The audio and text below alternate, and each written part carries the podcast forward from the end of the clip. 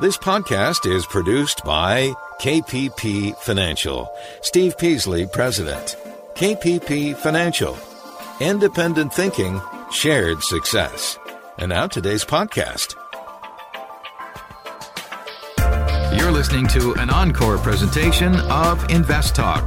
Please call with your questions and comments, though, 888-99-CHART, 888-99-C-H-A-R-T, and Steve will answer them on the next Invest Talk. Welcome to Invest Talk, above average investing for the average investor. We try to bring you useful information and answer any questions you might have as long as they're financial. 888-99 is our number, 888-992-4278. Let's go to Cliff in La Mesa. How you doing, Cliff? Hey, good, Steve. Uh, thanks for taking my call. Appreciate you calling. Could you answer a question on dividends Sure. for me?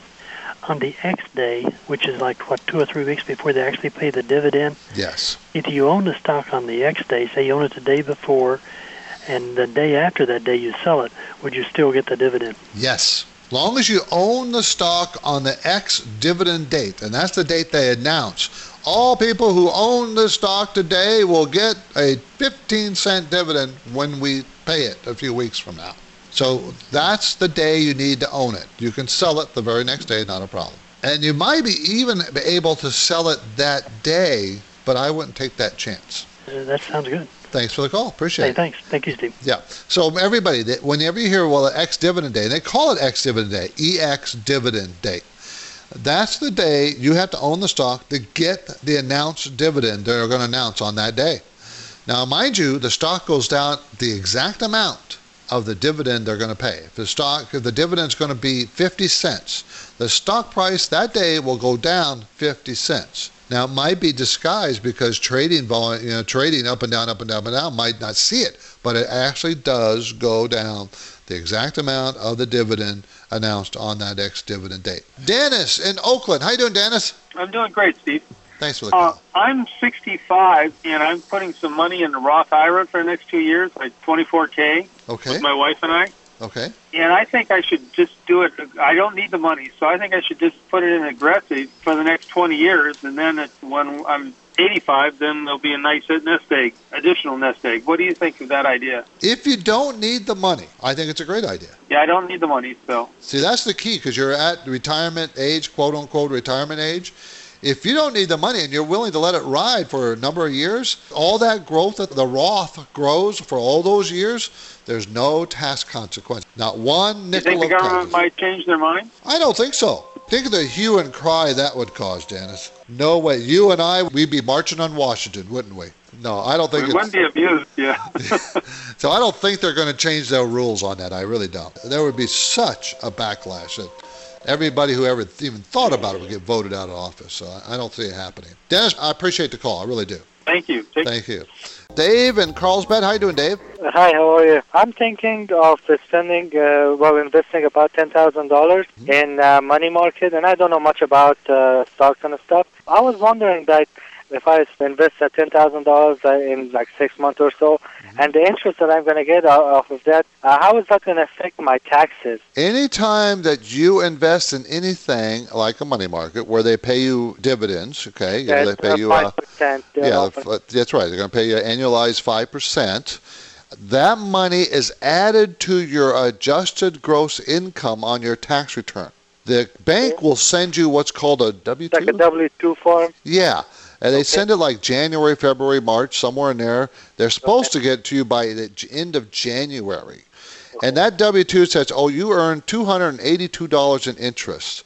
And when you do your taxes, you have to add that $282 to your gross income, and that's what you pay your taxes. And whether you get back money or not depends on how much taxes you paid during the year, of course. Now, if you don't add it, remember the bank sends that same little form.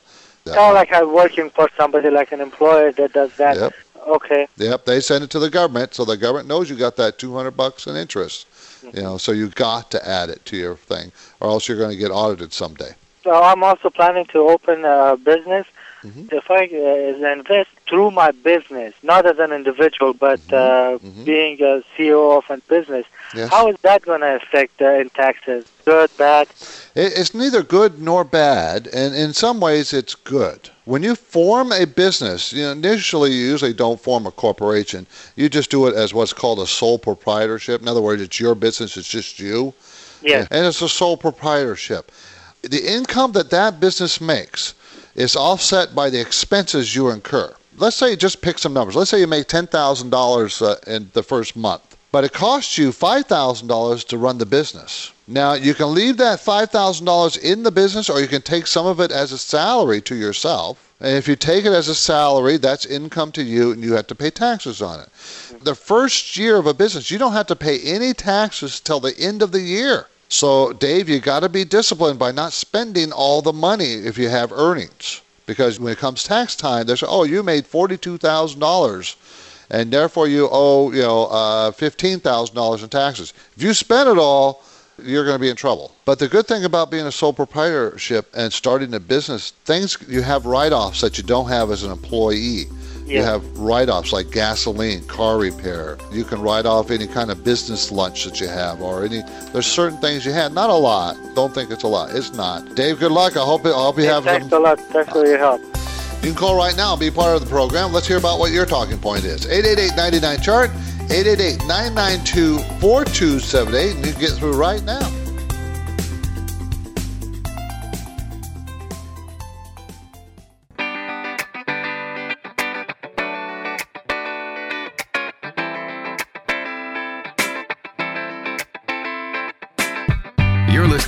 An encore presentation of Invest Talk. Please call with your questions and comments, though, 888 99 Chart, 888 99 C H A R T, and Steve will answer them on the next Invest Talk. Hey guys, I just started checking out your podcast and I've been really enjoying the content. Nonetheless, I'm 22, about to turn 23, and I just had a quick question about investing since I just started working full time. I plan to utilize my company's 401k match and make my own contributions to like a general retirement fund. However, my question was more for like personal investing and what would make the most sense to kind of fight off inflation for money that's just sitting in a checking account I have right now. Thank you very much, and uh, I look forward to hearing back. Thank you. Now, if this is like emergency money sitting on the sidelines or money you have set aside for some specific um, purchase, you don't expose that to the stock market. It's too dangerous. Uh, and I know you're not making any money on that money. I know that. But at 22, you want to be pretty aggressive in the market. You know, 22, you've got a lifetime. And yeah, the market's going to fall 50% at some point in your life. It will definitely fall that much sometime in your life. But what you do is you buy more when it happens. Don't run from the market. Don't be scared of it. But if you're just sitting on the sideline with cash and you don't want to expose it to the stock market because you have a specific purpose for it, there's not a lot of things you can do to make money. Yep, it's just not because the Federal Reserve has made sure you can't make money on your money markets or your CDs or even even the bonds. So it's difficult. I, I do think that's one of the reasons why the market will drive higher. I really think that's. 888-99 Charter is our number. 888-992-4278. Avin in San Ramon. How you doing, Avin? I got a quick question. I have two kids, 12 and 10. I started putting money for their education. Okay. Um, so far, I put in about $22,000. It's hard to calculate gauge as to how much the expenses would be. So, on an annual average, what do you think I should be putting in? Are you putting them in a 529 plan? Yes, it's a 529 plan by Charles Schwab. Okay. Is that 529 in California or is it Illinois? Is it So uh, it's Illinois. Now, people probably ask me, how did I know that? Well, the reason why I know that is each state sponsors a educational called a 529 plan. Each state has its own. And why did I say Illinois? Because I know Illinois has a very good plan. Yeah. Therefore, they're selling a lot. California's plan is just okay. Yeah. If you live in California, you can buy any state plan you want. You don't necessarily, it's not money that has to be spent in Illinois. You can spend it anywhere in the United States, but it is for college education. That's true, yeah. College. Okay. Next question, Evan, you have to ask is: Is your child? Are they going to go to Berkeley or Harvard? Or are they going to go to a regular college? You know, like a USC or UCLA? One of those Cal, Cal colleges, either USC, UCLA, or Stanford, Berkeley. One of those things. Okay. So, Okay. yeah. Good. Because you know the expenses on the various colleges dramatically change. Yeah. Um, remember, you don't have to come up with all the money for the education. They can get college student loans for some of it. So you're just helping them. You don't have to, you know, if you make a ton of money and you want to, you can. But you don't have to have all the money for their education. Just think of this way: it's going to cost about twenty to thirty thousand dollars a year for college. Okay. From that number back, and they're eight to ten years old. That's right. T- 10 and 12. So, Okay, 10 and 12. Yeah. Figure then you know how many years you have. You have eight, uh, six to eight years each. Yeah. Okay, and your money will make about six to 10 percent a year. So if you were real generous, you can add 10 percent to 22,000 compounded. Oh, okay. So, So how. those are the kinds of numbers you play with. Okay. And that means you're going to have, you know, if you're going to have all of it, you've got a lot of work to do. I wouldn't suggest you have to have all of it. You don't. I know my wife's parents pay for the first year, and then you're on your own for the rest of the year. Some Yeah. pay for uh, the school, but not the room and board, so they have to borrow a student loan. Student loans are so easy to get, Alvin, that you won't have any problem. That's right. It's been about three years since I started, and then I'm adding about uh, anywhere between two thousand to three thousand dollars a year for each account. I think that's very, very good. For the Okay. average working guy, that's a very good number. All right. That's good. Thank you. Thanks, Alvin. Appreciate the call. Bye bye. Our Invest Talk mission is to help you make better investing decisions. To do that on your own, thumbs up or thumbs down choices based on good, solid investing principles. But we need your questions to keep us on track. 888 99 Chart or click on Contact Steve or Contact Justin on investtalk.com. Yes, I enjoy your broadcast. I have a question. I have a uh, life insurance policy, and I'm 65 years old. The policy is for thinking about my kids' future when I'm gone to leave it to them. It's a $200,000 policy, and I'm paying 206 a month because I know it's a little high because of my health issues. But I was wondering what you thought of uh, this investment. Thank you very much. Okay, we've talked about life insurance before, and I have a background in insurance. That's why I started with. I have no problem with people buying a term life policy for a specific length of time for a specific purpose. Most of the time, I'm talking to younger people who should have life insurance because they're married, they have a couple of kids, and if the, one of the breadwinner dies suddenly, that income's got to be replaced for a while. You know, so that's a really good reason to have life insurance. If you're older and you want to just leave money to your children, your grandchildren, or whatever, and you're using life insurance to do that, that's a reason to have life insurance. I just don't think it's a great reason to have life insurance. And I'm hoping it's a term life policy that you have, $206 a month. I, I need that, a lot more information from you. Can you afford $206 a month? Is it easy to pay? Is it a term life, whole life, universal life? What kind of policy is it? Um, is a, is premium flat or is it going to rise as you get older? Because what happens if you're on a fixed income and you get older and old, older and the premium keeps going up every year, pretty soon you're going to cancel it because you can't afford it anymore. And then, of course, the next year you'll die. And you paid all this premium and got nothing for it. So there's, I, there's uh, so much more information I need before I can answer your question. Again, buying life insurance for a purpose is a good idea. But a lot of people buy it because someone sold it to them. They don't have a good reason to own it. The broker who sold it to you has a good reason for you to own it, so he can make a big commission. That's his reason. Okay, they're not all that way, but you know what I mean. So you got to have a reason for life insurance, and life insurance to me is you buy term life and invest the rest. Because whole life, universal life, they try to talk you into a higher premium so you can uh, be an investment and you can make a lot more money. Well, it just costs a lot more money too. The fees are expensive, and then then they talk you. Well, then you know you can borrow your own money later on down the road. Therefore, you don't have to pay. That's a rotten idea. So there's so there's a lot more questions I need. You're listening to Invest Talk, everybody. I'm Steve Peasley. We want to answer your questions. Our listener line number is always ready for you 888 99 chart. Beginning our experience, we're here to answer your question.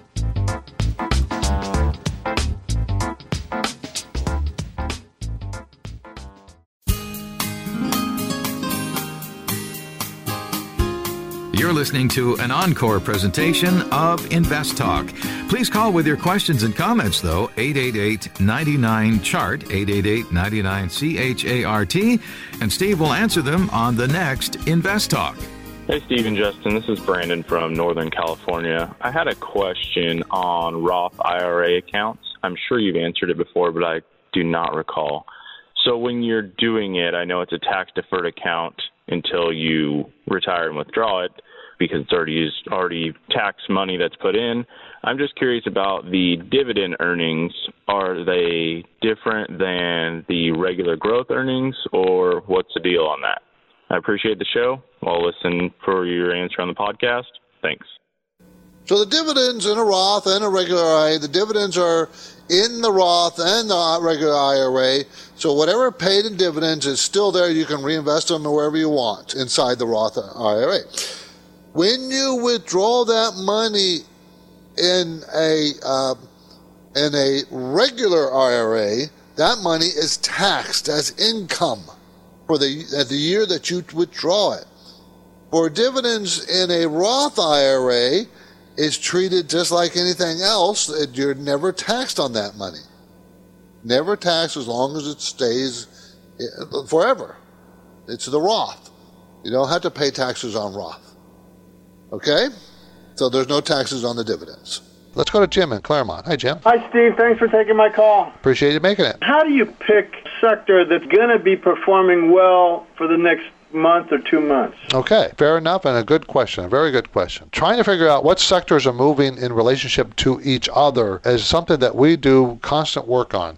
It is something that is very difficult but doable. There are certain websites, CBS Market Watch, one of our partners, has a sector analysis area. They have charts and they show you the sectors. You can see the sectors intertwined with each other on a chart, which ones are moving up through the other sectors. It's pretty obvious and that's how you have to do. You have to go to Yahoo Finance or CBS Market Watch or one of those other CNN Money and find the sector analysis in there and figure out what sectors are moving up. Also, the Investors Business Daily newspaper once a week has a sector analysis. And it talks about sectors and which ones are moving up and which ones are the highest rated. And you can find it. It's out there. It just takes a little bit of work. But that's all past performance, right? That's not necessarily mm-hmm. what's uh, going on in the future. Well, nothing will tell tell you what's going to happen in the future, but what will it will do is it'll tell you if you watch, it'll tell you what sectors are moving up and have been moving up. Uh-huh. And that's really what you're looking for. You're looking for the moving sectors. Doesn't have to be the top one or two sectors. It can be the 10th or 12th sector. As long as it moved from three weeks ago the 18th sector to two weeks ago the 15th sector to last week it's the 10th sector to this week it's the 6th sector, you know that all the stocks in that sector have been moving up. Okay, well, thanks very much, Steve. Appreciate it. Thank, Jim, I appreciate the call and thank you for that. I think the sector question was very, very good, and I think everybody should be paying attention to the sectors they're in. Invest Talk is made possible by KPP Financial. Invest Talk hosts Steve Peasley and Justin Klein are the principals of KPP Financial, and they are independent financial advisors. This means they place their clients' interests ahead of the firm's. As part of that commitment, KPP Financial practices parallel investing, where Steve and Justin's accounts participate with client investments at equal prices and percentages. You can learn more about parallel investing and the other KPP financial programs at investtalk.com. The phone lines are open. Steve and Justin welcome your questions. Call now 888 99 Chart. 888-99 chart 888-992-4278 we're going to go talk to john in walnut creek how you doing john hi very good thanks for taking my call appreciate it Uh, just calling to get your advice. Uh, my wife and I are 37 years old, and we both maxed out our 401ks. We maxed out our Roth. We have two young kids. We put away about $200 into each one of their uh, 529 plans. What advice do you give for additional savings that we have? Do we put it in a CD, or do we? Do, I don't want to just leave it in savings. So, we'll, John, first of all, do you have money set aside for emergencies? uh, yes, Okay. Now, do you have a mortgage? yes. What kind of mortgage is it? A 30 year fix? A 15 year fix? It's a 30-year fix. Okay. Do you pay extra on it every month? No, we don't. It says you're maxing out your 401k, you're putting money aside for your children, you have enough emergency money set aside. The next step I would do is do you have any credit card debt? No. Uh, Then I probably pay a little extra on my mortgage every month. Okay. What I did for years is you write out a check for the mortgage payment, you write out another check for $200 or $100, whatever you're going to do, and you write on that check, apply to the principal. That takes your principal down every month. And then what happens is as that eats down the principal, more of the normal monthly mortgage checks goes to the principal too. Yes, I guess you're kind of earning money on the saving money from paying, not paying so much interest. Exactly. If you ever figured out a 30 year fixed, you're actually paying, after 30 years, paying that payment. You'll be paying like two and a half, three times the amount of the money you borrowed. Did you know that? Yeah, that's uh, yeah, no, that's very good advice. It's like you're investing in real estate. Exactly. You're taking that investment, pulling it down. That real estate, it's a real estate investment. That's all it is. If you have those other things already set up, that is a very good way to invest in money because you're already maxing out your retirement account. So that's important. And you're already putting money aside for your kids' education. That's very important. You don't have any credit card debt. What else can you do? Get that mortgage on you in your late 30s now. You want to have that mortgage paid off by the time you're in your 50s. Yeah, that'll be good. It, it will work if you do this. It will. You will have that done. You will. Okay. John, I appreciate the call. Best advice as always. Thank you very much. Thanks, John. I appreciate it. You can call right now, be part of the program. Let's hear about what your talking point is. 888 chart 888 992 4278, and you can get through right now.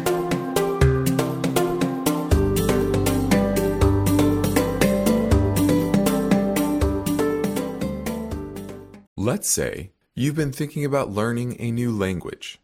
Okay, why? I mean, how would it come in handy? And where would you want to use it? Could it be that you have an upcoming international trip? Or maybe you want to connect with family members or friends from a different culture? I think you should know about Rosetta Stone. With millions of users, it's been the world's most trusted language learning program for 30 years. Rosetta Stone is available on your desktop or as an app with Audio Companion and the ability to download lessons offline. Rosetta Stone truly immerses you in the language you want to learn. It has a built in, patented speech recognition engine called TruAccent. So as you practice speaking, you'll get feedback on how well you pronounce words. With Rosetta Stone, you pick up a language naturally, first with words, then phrases, then sentences. It's an intuitive process designed for long term retention. You really learn to speak, listen, and think in your new language. Rosetta Stone is an amazing value, so your special skill set is within easy reach. You know you want to do this, so don't put off learning that language. There's no better time than right now to get started. For a very limited time, InvestTalk listeners can get Rosetta Stone's lifetime membership for 50% off. Visit rosettastone.com slash today. That's 50% off unlimited access to 25 language courses for the rest of your life. Redeem your 50% off now at rosettastone.com slash today. At this point, I think almost everyone has heard how generative AI promises to bring us to the next industrial revolution. AI is already shaping society with an impact on daily life that echoes the transformative significance of electricity or the internet. As we take steps to embrace the potential of generative AI, we need to remain vigilant with regard to its exploitability. This is where HackerOne comes in. HackerOne's AI Red Team addresses the novel challenges of AI safety and security for businesses that are launching new AI deployments. The HackerOne approach involves targeted offensive testing by harnessing the collective skills of ethical hackers who are proficient in AI and prompt hacking. In short, AI red teaming is the practice of stress testing AI models and deployments to make sure they can't be tricked into providing information beyond their intended use, and that security flaws can't be exploited to access confidential data or systems. HackerOne seamlessly integrates with your existing tools to enhance communication and collaboration across development, security, and IT teams. So, stay ahead of the game in the battle against cyber threats with HackerOne's attack resistance platform. Learn more at hackerone.com. That's H A C K E R O N E.com, hackerone.com.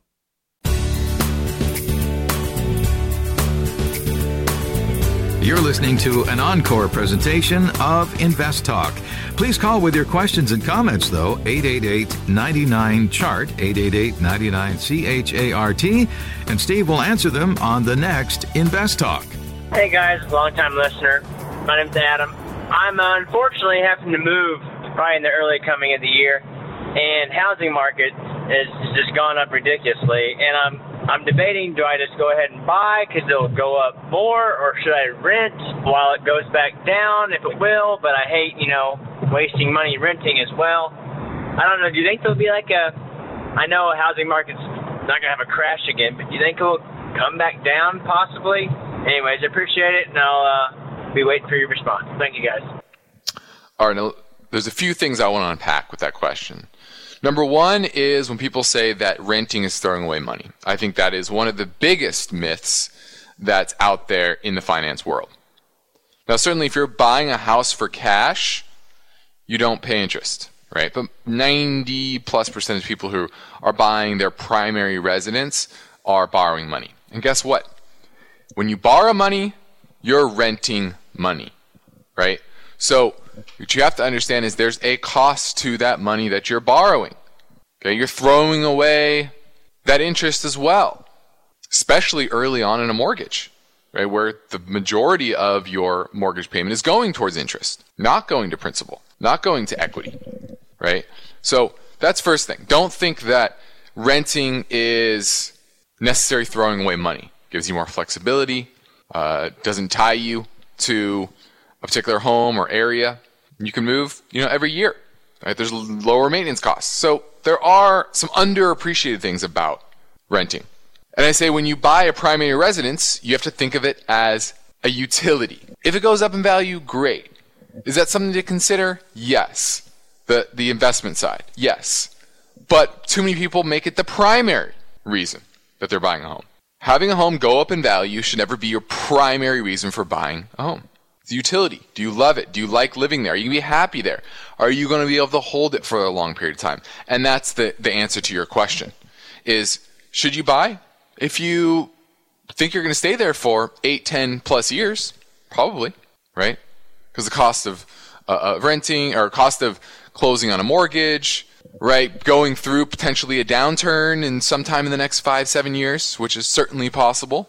You have to be able to ride through that. So you're not selling the bottom, right? You're not caught in a situation where, oh, I want to move, but I'm underwater, or it's a bad time to sell. So that's anybody right now. You want to buy a home? Make sure you have a long term time horizon for that particular home. Don't think about, oh, am I going to make money on this home? Think about what is the utility? Can I afford the monthly payments? And am I holding it long term? And I think in near term, and this it's different between regions, inventory is too low. What happens with the housing market, I think, is entirely predicated on government action. Housing prices are a political utility, just like stock prices are now. And so governments are going to step in and do what they can to try to stave off a housing crash, a stock market crash. And that's where we're at right now. At the end of this year, there's supposed to be a moratorium. The moratorium on foreclosures and evictions are supposed to be up. Well, I'm sure I have the stimulus package that they're talking about is to extend that. Right? How long does government extend the foreclosure moratorium? Meaning all those seven plus million people that are on forbearance for their mortgage, it's extended out longer. It means those people don't go into foreclosure. Don't they don't get added to the housing supply that's out there for sale. So it's really all about what government action will be. Just like the Fed pushing mortgage rates down, flooding that money, that, that market with cash, and that's why you can borrow at sub 3% rates right now. 888-99 chart is our number, everybody. You can reach us. We have lines open, 888-992-4278. John in Hayward. How you doing, John? Doing fine. Thanks for calling. Thanks. I had a question. I got a, a TIAA-CREF account, and I'm not really clear on how to spread my money out for retirement. You sound youngish, John. How old are you? 33. Perfect. You're a young guy. Young guy. And so you have a TIAA-CREF account. Now, they give you lots of choices, if I remember right, of mutual funds to buy. Yeah. Okay, what I would do, you got a pen or a pencil? Yeah. And this is good for everybody out there, not just for John. If you're John's age group, if you're under 40, let's say, number one, you need to be aggressive. So stay away from bond funds. Stay away from bond funds. Okay? Stay away from balanced funds. Okay. Because they have bonds in them, usually. I want you to be in the small cap, mid cap, and large cap growth and value funds. Okay? Have maybe 25% in the small cap stocks. Find a mutual fund that says we are small cap growth or small cap value. Go with 25% of your money. 25% in mid cap, mid sized companies. They call them mid cap. Capitalization is what that means. Mid sized company. And they'll say that. They'll say that in their, they're usually in their title. And then 25% in large cap. And I would lean on growth, large cap, mid cap, small cap growth versus value. So split up the money. You can have four, five, six mutual funds. And the last 25%, John, I want you to have an international. Okay. International. Good luck, John. Call me if you want any more uh, any more help on that, okay? Beautiful. Thank you. Thanks, John. Appreciate the call. 888-99 chart is our number. 888-992-4278. Managing multiple mutual funds, researching professional services, where to put your savings. If it's about money and if it's important to you, we want to know more about it. We're here for you. 888 99 Chart is how to reach Steve or Justin right now on Invest Talk.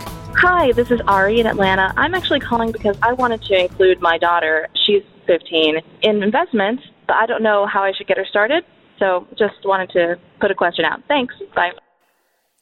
Well, the first thing I would say is if she has a job, I would try to open up a Roth IRA for her if she can. She doesn't have, she doesn't have to actually fund it. But if she can just have a little bit of a job, earned income, whatever that is, you can put that money into a Roth IRA account. Okay. So I would think about that if you can.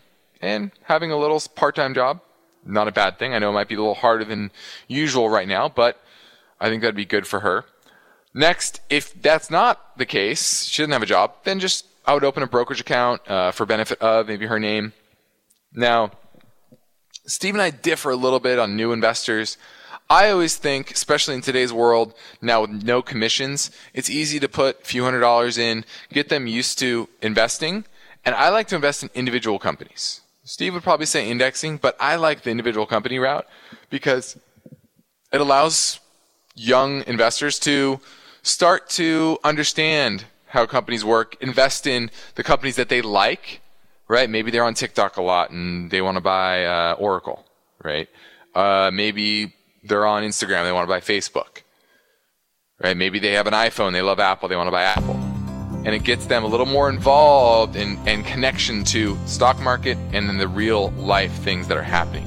So that's the way I would get them started and start to learn, but with a very small dollar amount. Let's go to Julia and Julian. Hi, I have a question. I'm about 55 years old and I'm a novice Okay. and don't really know where to start. Okay. I would like to get into the market probably with a mix of stocks and bonds and cash. Okay. I'm wondering what percentage you would recommend of each one. There is a rule of thumb. It depends on you and how aggressive and how much money you want to invest. You know, um, if you're just starting out, I would be very timid about getting in the market right now. Okay. Your experience level is very low, so you want to be very careful. There's a rule of thumb that your age dictates how much bonds you should have. So if you're 55, 55% of your money should be in bonds. I'm not buying that rule of thumb because there are times when being in bonds is just terrible and times when they're better to be in bonds. The time not to be in bonds is when interest rates are low because interest rates will probably rise.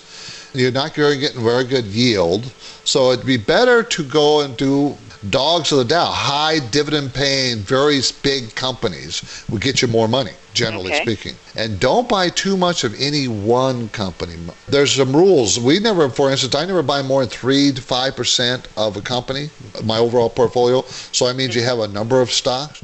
You can also invest using ETFs. You know what those are? Exchange traded funds. They're like mini mutual funds, and you can buy sectors. Let's say you think the uh, the medical sector is a good place. Well, there's a number of ETFs that you could just you give you instant diversification by ETF. You might want to start with the ETFs. Now, as far as the taxes on ETFs, are you taxed on the gains like you would be in a mutual fund? Yes, you, uh, only when you sell it though. And unlike the mutual funds where you get capital gains distributed to you, even though Right. you made that doesn't happen in ETFs. Oh, okay. Only Good. when you sell it, like a stock. You make gains or you, you have losses, that's when you have to pay the taxes. Okay. Thanks, Julie. Appreciate the call. Good luck. Thank you. Hope it works for you. 888-99 chart is our number, everybody. You can reach us. We have lines open. 888-992-4278. How about we go to Mike in Fremont? How you doing, Mike?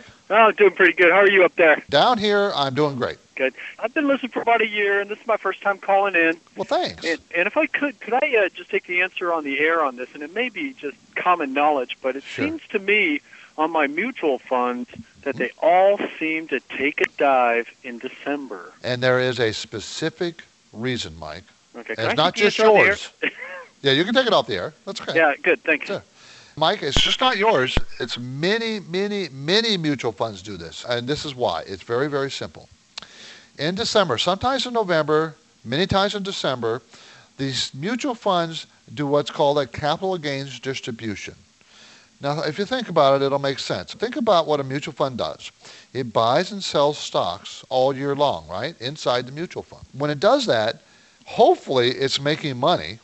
And if it's making money, it's incurring capital gains tax. But it doesn't pay capital gains tax just like you do, don't, until you do your taxes. Well, they have to distribute, mutual funds have to distribute those capital gains to you so that you can put them on your taxes. So what will happen at the end of the year? If a mutual fund has a high turnover rate, meaning they buy and sell, buy and sell, buy and sell a lot during the year, and they've made money on those buy and sells, they would distribute those capital gains to you in the end of the year. Let's say the mutual fund is selling for ten dollars a share, and one day in December you see it go to nine fifty. All of a sudden, one day, you never they never tell you what day it is, so you can't sell it the day before, you do not know.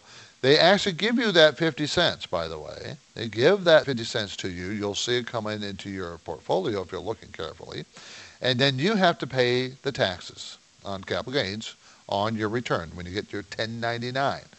So what it is, it's that jump down in November, December in one day is a capital gains distribution. That's what that's called. Many, many mutual funds do it. The ones who don't do it are the ones that don't have capital gains distributions. They don't have the capital gains. Let's say your mutual fund buys a stocks uh, in December of one year, and they never sell those stocks for a full year. You will not have any capital gains distribution, and the net asset value of the, the you know the cost of the fund will not go down. So one thing we kind of look at is the capital gains liabilities, which you can find out, by the way, during the year. We actually cut back a couple of mutual funds because we expected large, we didn't sell them outright, but we expected large capital gains distributions, and we were trying to avoid it. Sometimes you're successful, sometimes you're not. So, Mike, that's what that is. It's very common, and it's in the end of the year, and it happens a lot. Don't think you're doing anything wrong, or they're doing anything wrong. That's not the truth. We're going to go to Jimmy and San Ramon. Hi, Jimmy. Hey, Steve. Uh, I'm a new listener, uh, new to uh, this whole investing thing. I actually have a investment set up with my union, but uh, I've been looking to spend maybe a thousand dollars and get into my own stocks, building my own stuff. And I was wondering what you thought would be a good one to get into with that smaller amount of money. Well, just to let you know, we can answer questions, but I can't give you recommendations. How old are you? 24. This is a great time to start thinking about it because the market over time will give you, oh, 10%. That's what it's done over time for the last 75, 100 years. Mm-hmm. 10% return. The question is, a lot of people don't get that return because they have no clue what they're doing. One of the problems that most people do have is they let their emotions get involved with their decision making. Mm-hmm. When they see their prices are going down and the stock market's crashing, they get out. You gotta look longer term. When they see the market going up and just up, up, up, up, they put more money into it. I'm Mhm. telling you, if you really want to be successful, when you are at your saddest and you feel like you just wasted money putting in the market, that's when you put more in. Uh-huh. And when you're at your happiest, that you're making a ton of money over the years, and look at this, this stock, this, my stocks went up the last six months to 100%. Sell, take it out, take some profits. You play your own emotions that way, you'll be a lot better off. So the one thing you need to do is figure out how to evaluate stocks. How to determine whether this is a stock that's overpriced or is this stock on sale. Uh-huh. Stick with the price of stocks that are on sale, but at the same time, those same on sale stocks, you want to be in an uptrend on a chart. In other words, the stock has been moving up consistently for a while. That's how you pick stocks. Uh-huh. If you give me a call, I will be happy to give you some uh, value methods that are not very difficult. Uh-huh. And then on the websites, there's a ton of places. One of the easiest way to evaluate a stock, and I'm going to give it to you right now, is take next year's growth rate of a stock, multiply that times its earnings estimates by the experts for next year. Remember, the stocks look forward, not backward. So if the earning for next year is going to be a dollar per share, it's always a per share issue. If the earnings is going to be a dollar per share next year, and it's growing at 20% a year, multiply 20 times a dollar, and the stock price fair value is about $20. Sounds good. Okay? Great. Good luck and it. You'll love it. I started uh, 21. Thanks, Jimmy. Thank you. Bye bye. Now, if you have a question about a stock or an IRA, college savings plan, well, maybe buying a house, mortgages, reverse mortgages, we're here for you. 888 99 Chart, 888 992 4278.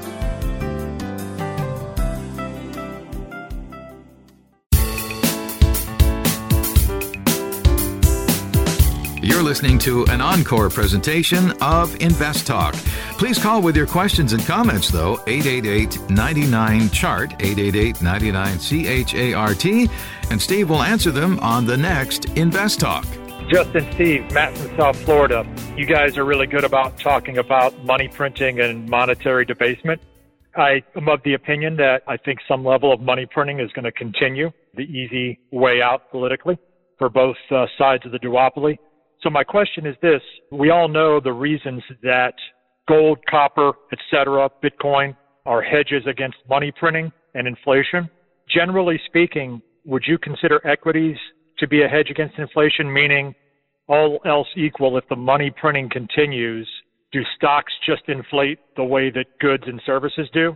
Would you consider equities relatively safe, or do you weight more into crypto and things like gold, silver, copper, because equities aren't a perfect hedge against money printing?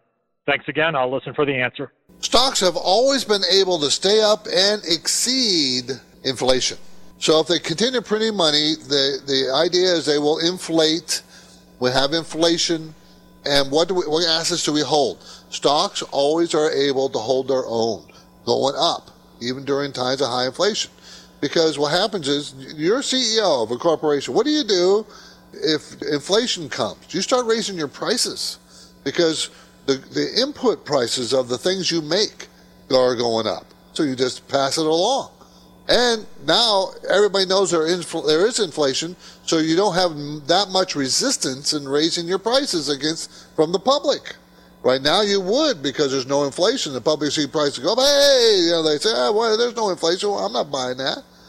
But when you have, if you're a CEO and you have the excuse that inflation is in the system and everybody knows it, you get to raise prices and keep your profit margins. And you, so many times they go up. So no, don't worry about that part. Stocks will work fine in an inflationary period. It has in the past. That's why I'm saying it. Appreciate the question. Good advice. Spread your money around. Stick to a well thought out plan for carefully divvying up your money so no single calamity will destroy your portfolio. Want to talk about it? 888 99 Chart is how to get through right now.